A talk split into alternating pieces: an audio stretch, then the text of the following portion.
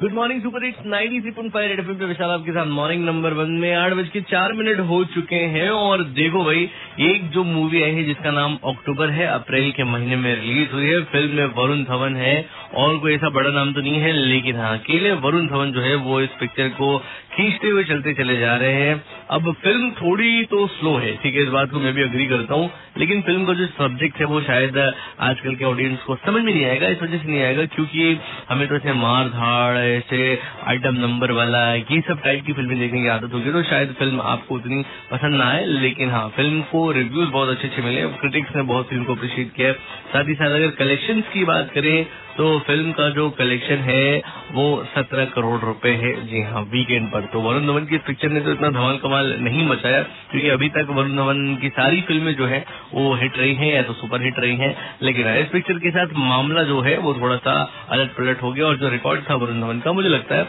कि भैया वो टूट गया फाइनली फ़िलहाल सारा जमाना हसीनों का दीवाना काबिल से, और उसके बाद नैना, दंगल से देन हवाएँ। एंजॉय करते रहो super hits ninety three point five red FM बजाते रहो। लौट के आता हूँ, आपको सुना तो एक खबर है ऐसी भी